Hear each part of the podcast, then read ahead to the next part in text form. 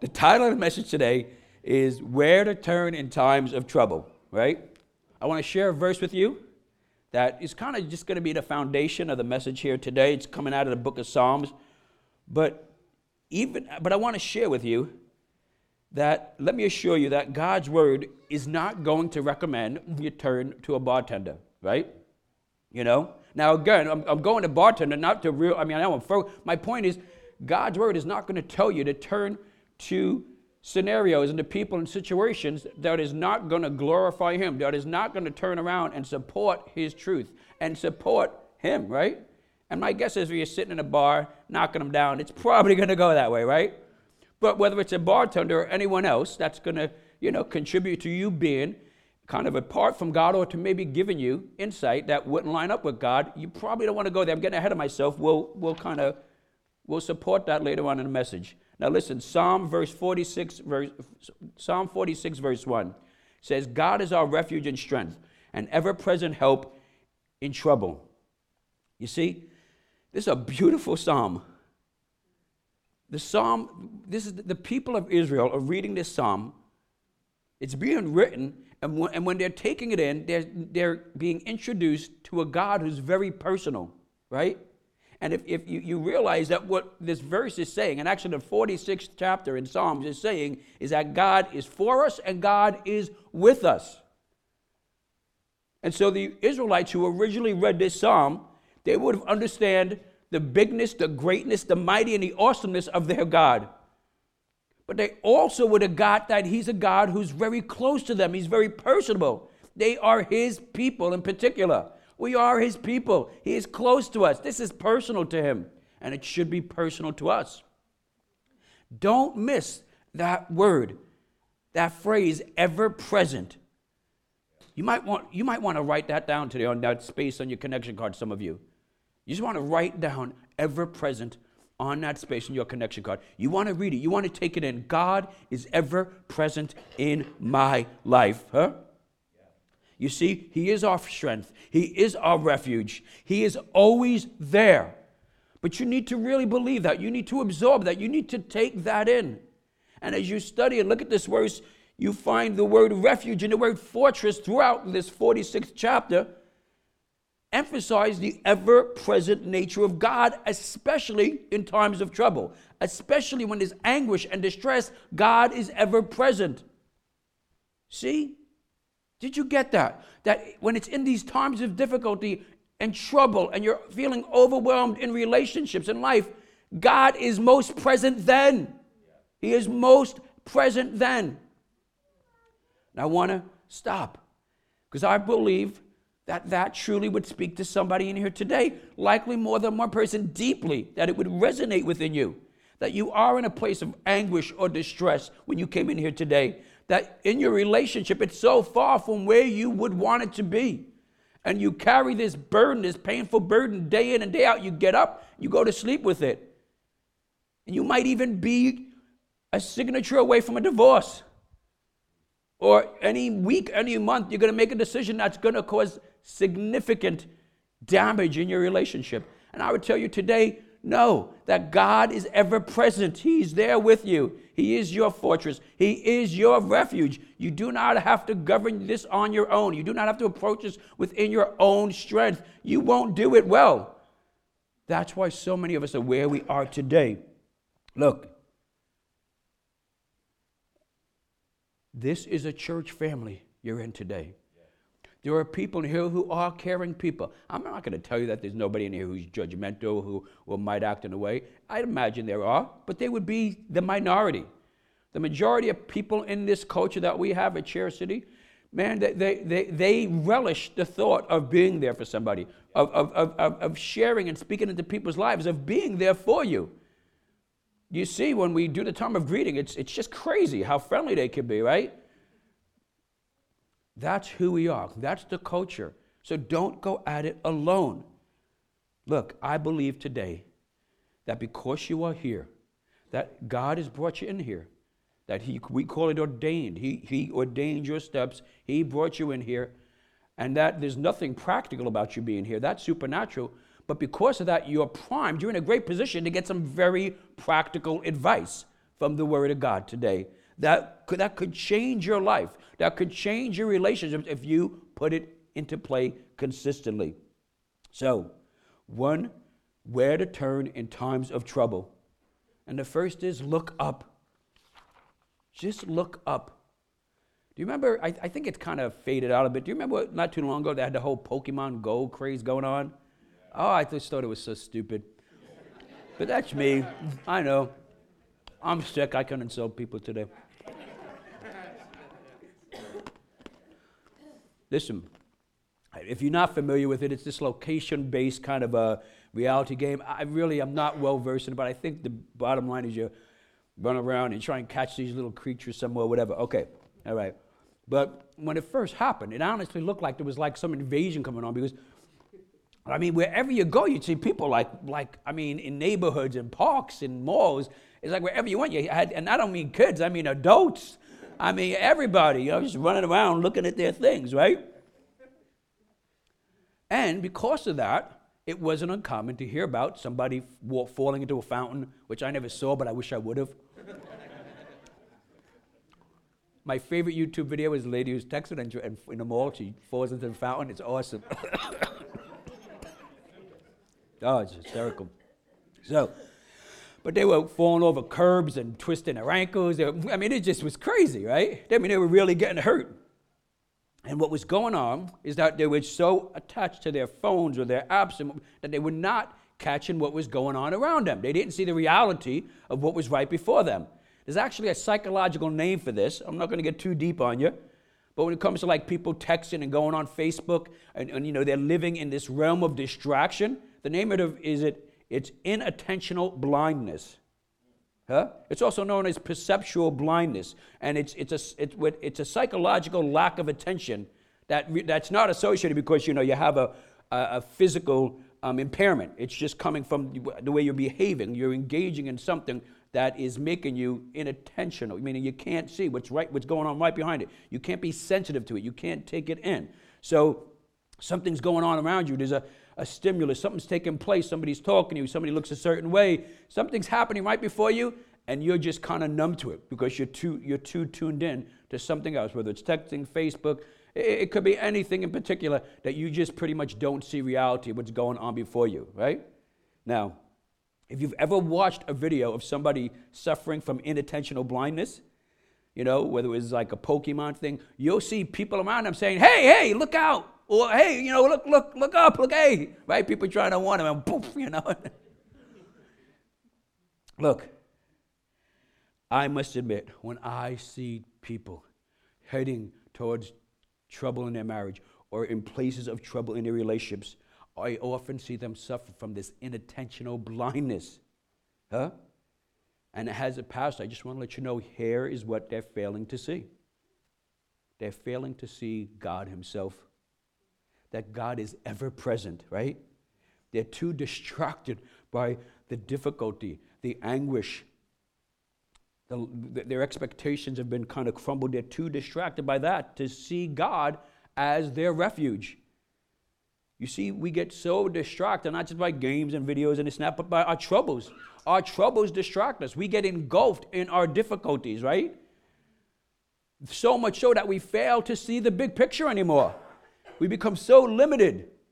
We, we, we scramble to put a plan together based only on our inattentional blindness. We don't really see reality. We don't see the big picture. We're not seeing God and all that He is and all that He has for us. And we don't grasp that He is ever present right there in front of us to lead us, to guide us, to provide for us, to protect us, and to bring us out of this place and to glorify Himself in us. And that doesn't mean there hasn't been damage, but that in that damage we would come to know redemption, which is one of the most powerful, not the most powerful kind of a trait a happening in all of Christianity, redemption. Where we're like, wow, how did it get to this? How could I have arrived here? How could things be so good? How could I have so much calmness, peace, and joy? How could that be? Look where we were, and that's redemption, huh? It's a beautiful thing. God takes what is just a mess, right?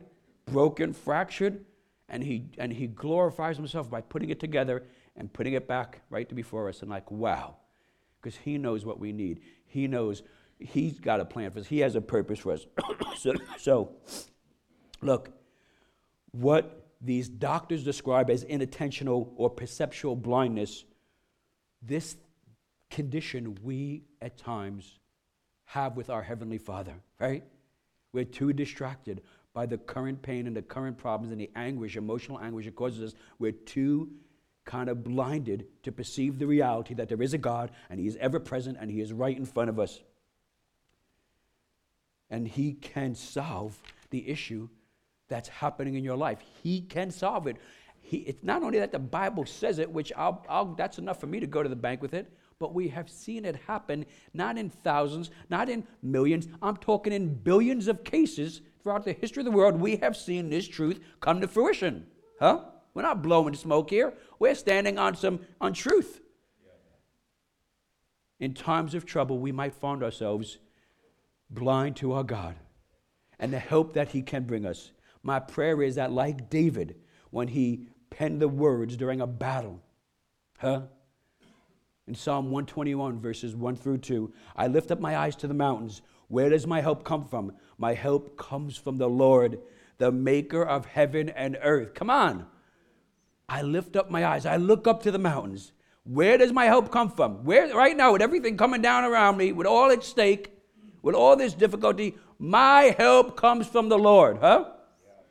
He's the one who made me. He made the heavens. He made the earth. He, he's the one who can help me. Listen. Now, I'm not sure if you've tried to change someone, but that's pretty difficult, right? So difficult that many people say it's impossible for someone to change. There are people out there who say, look, people don't really ever change, huh? But you know what? Guess who the hardest person to change is? Who? Yourself, huh? Yeah. Huh? We, you, you, me, we are the hardest to change, huh? Knowing that, we still consume ourselves with trying to change circumstances, we're trying to change people in our relationships. We're so into changing them, we never look to change ourselves. And in doing that, we never look up and see God before us. Because God is there to guide us, to change us, to elevate us, to take us out of the circle. He wants to transcend our circumstances. You can't transcend your circumstances unless you change. That's a good change, right? Meaning, when you're in the midst of all the craziness, of the pain, the anguish, the difficulty, the confusion, you are not going to make a clear decision, man. You are not. Huh? You'll make a choice, but it's probably not going to be a good one. And God is saying, Look to me. I'm going to change how you're seeing. I'm going to change how you're feeling. I'm going to change what you're thinking. I'm going to lift you up above these circumstances so that you're not going to be like the waves of the sea, tossed to and fro all over the place, suffering from this overwhelming doubt and confusion in your life, huh? But I'm going to make your path straight, man. I'm going to give you a vision that you, you just could never have seen without turning to me. Huh? So if you're in a time of trouble today, let me encourage you. You're almost there. Yeah, you're in here today. You're hearing this practical message, which means you are closer than you think from relief, from change, from victory. I mean, you're right on the cusp of it. If you turn to God today, God, Holy Spirit, and you receive the courage that He'll pour into you, you are not far away, away from making substantial changes in your life. All right, so next, where do we do in times of trouble? We get sharpened. Yeah, there's this guy, simple illustration, who uh, wanted to work for a timber company, and he pursued them. Finally, they hired him. First day, Boom, he chops down 15 trees. Awesome. Next day, 13. By the time the week was over, he's cutting down seven or eight trees. And he felt embarrassed. He goes to his boss, you know, I'm sorry, I don't know what happened. The boss says, well, well, have you sharpened your axe? When was the last time you sharpened your axe? He said, sharpened? Well, I haven't because I'm, I, I just don't have the time. I'm trying to chop down the trees, right? In times of trouble, we often feel like we're working so hard and we've been trying and working so hard to help this relationship, but to no avail. Nothing is changing. And we're like this woodcutter. We're swinging away over and over and over. We're doing it the same way, trying to get the same solution. And yet, what we've forgotten all along is that we might be working harder and really giving our best efforts, but we're not working smarter and wiser, huh? If you do the same thing, you're going to get the same results, huh? You might kind of garnish it differently. You might, you know, turn it, flip it around, but it's the same approach. It's the same way of dealing with it. You might smile instead of scorn. You're just handling it your way, huh? The Bible says this as iron sharpens iron, so one person sharpens another. Proverbs chapter 27, verse 17. If you find yourself in times of trouble and you're finally able to look up for some direction, I believe that God will eventually direct you to sharpen your saw, meaning that He will direct you to go into the path of other people that will help you, to, that, that, that will give you wisdom.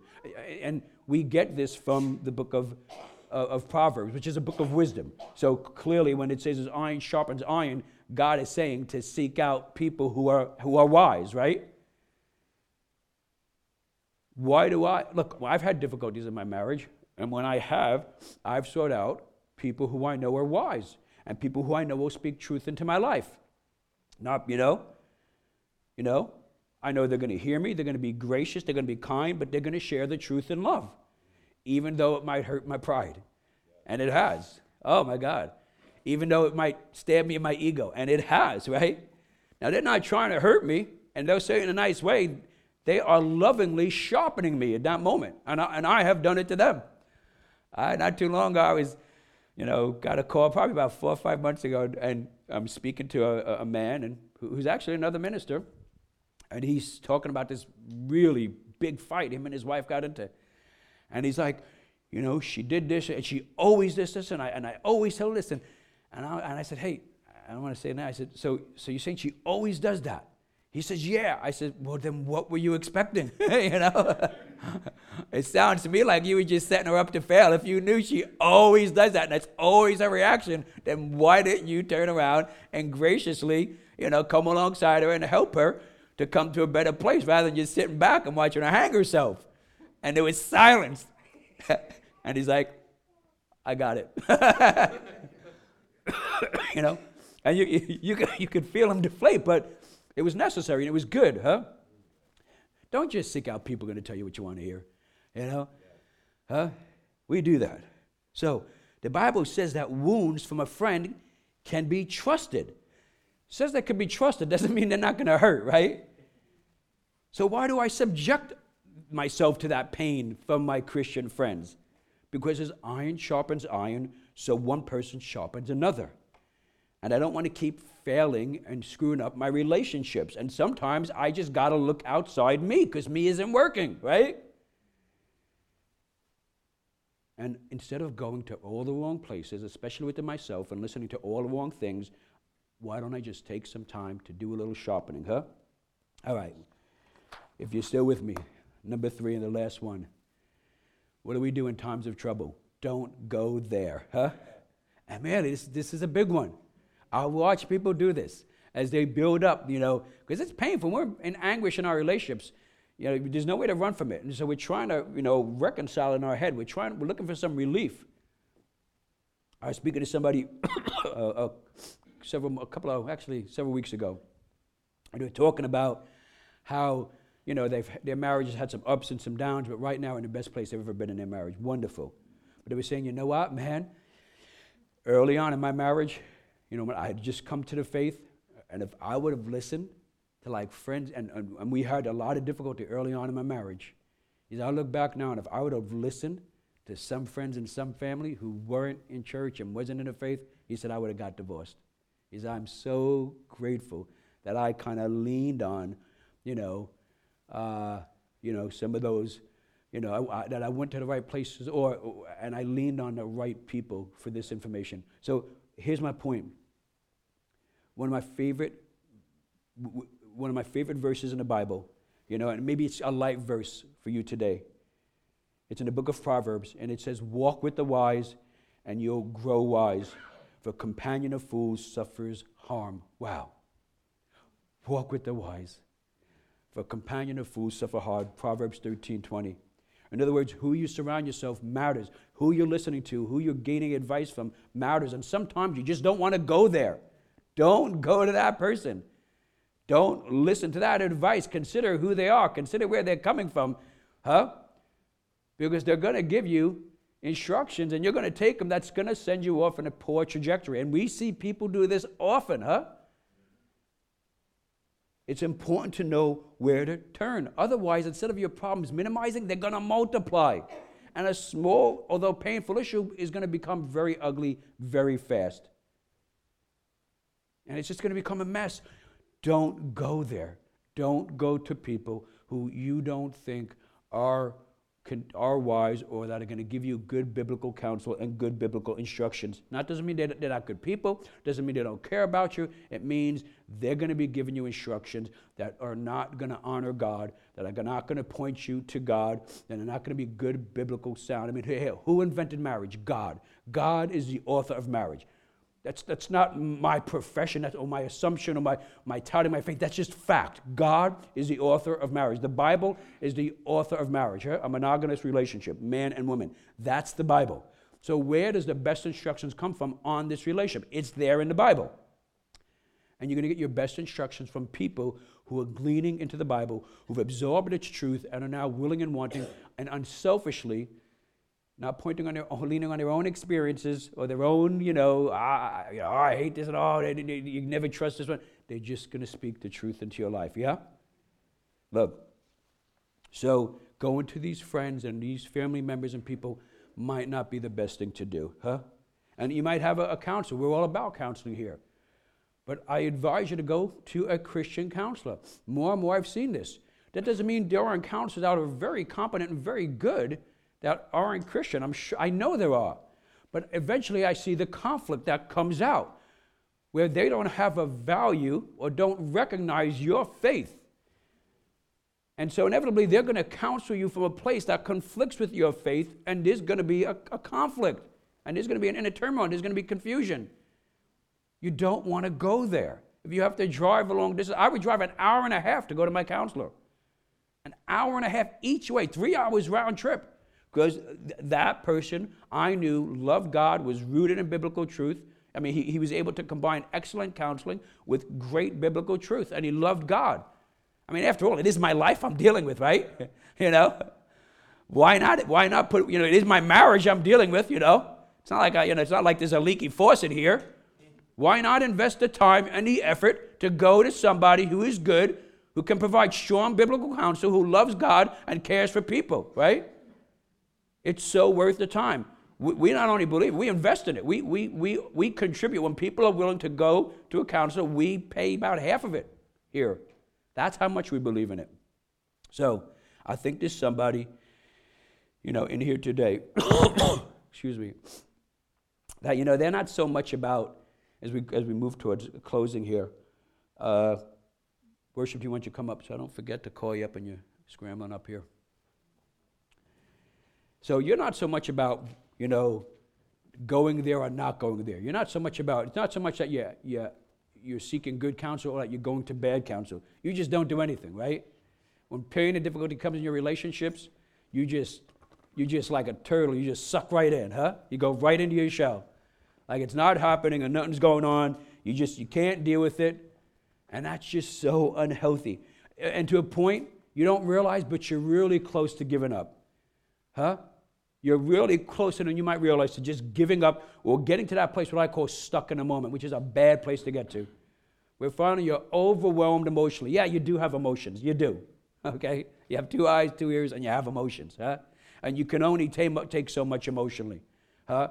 And when you're just withdrawing, as we talked about this out a couple of weeks ago, it's going to take its toll, and you're going to get stuck in this moment where it's going to be something, you're going to say, okay, this is it. That's it.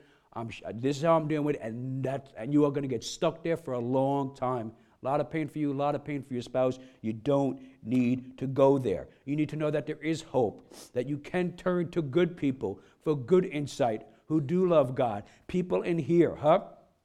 That you can work things out in your marriage, huh? Can I ask you this question today as we close out? As you are preparing to settle on an option of what to do with pain or difficulty or conflict in your relationship, in your real relationship, have you looked up?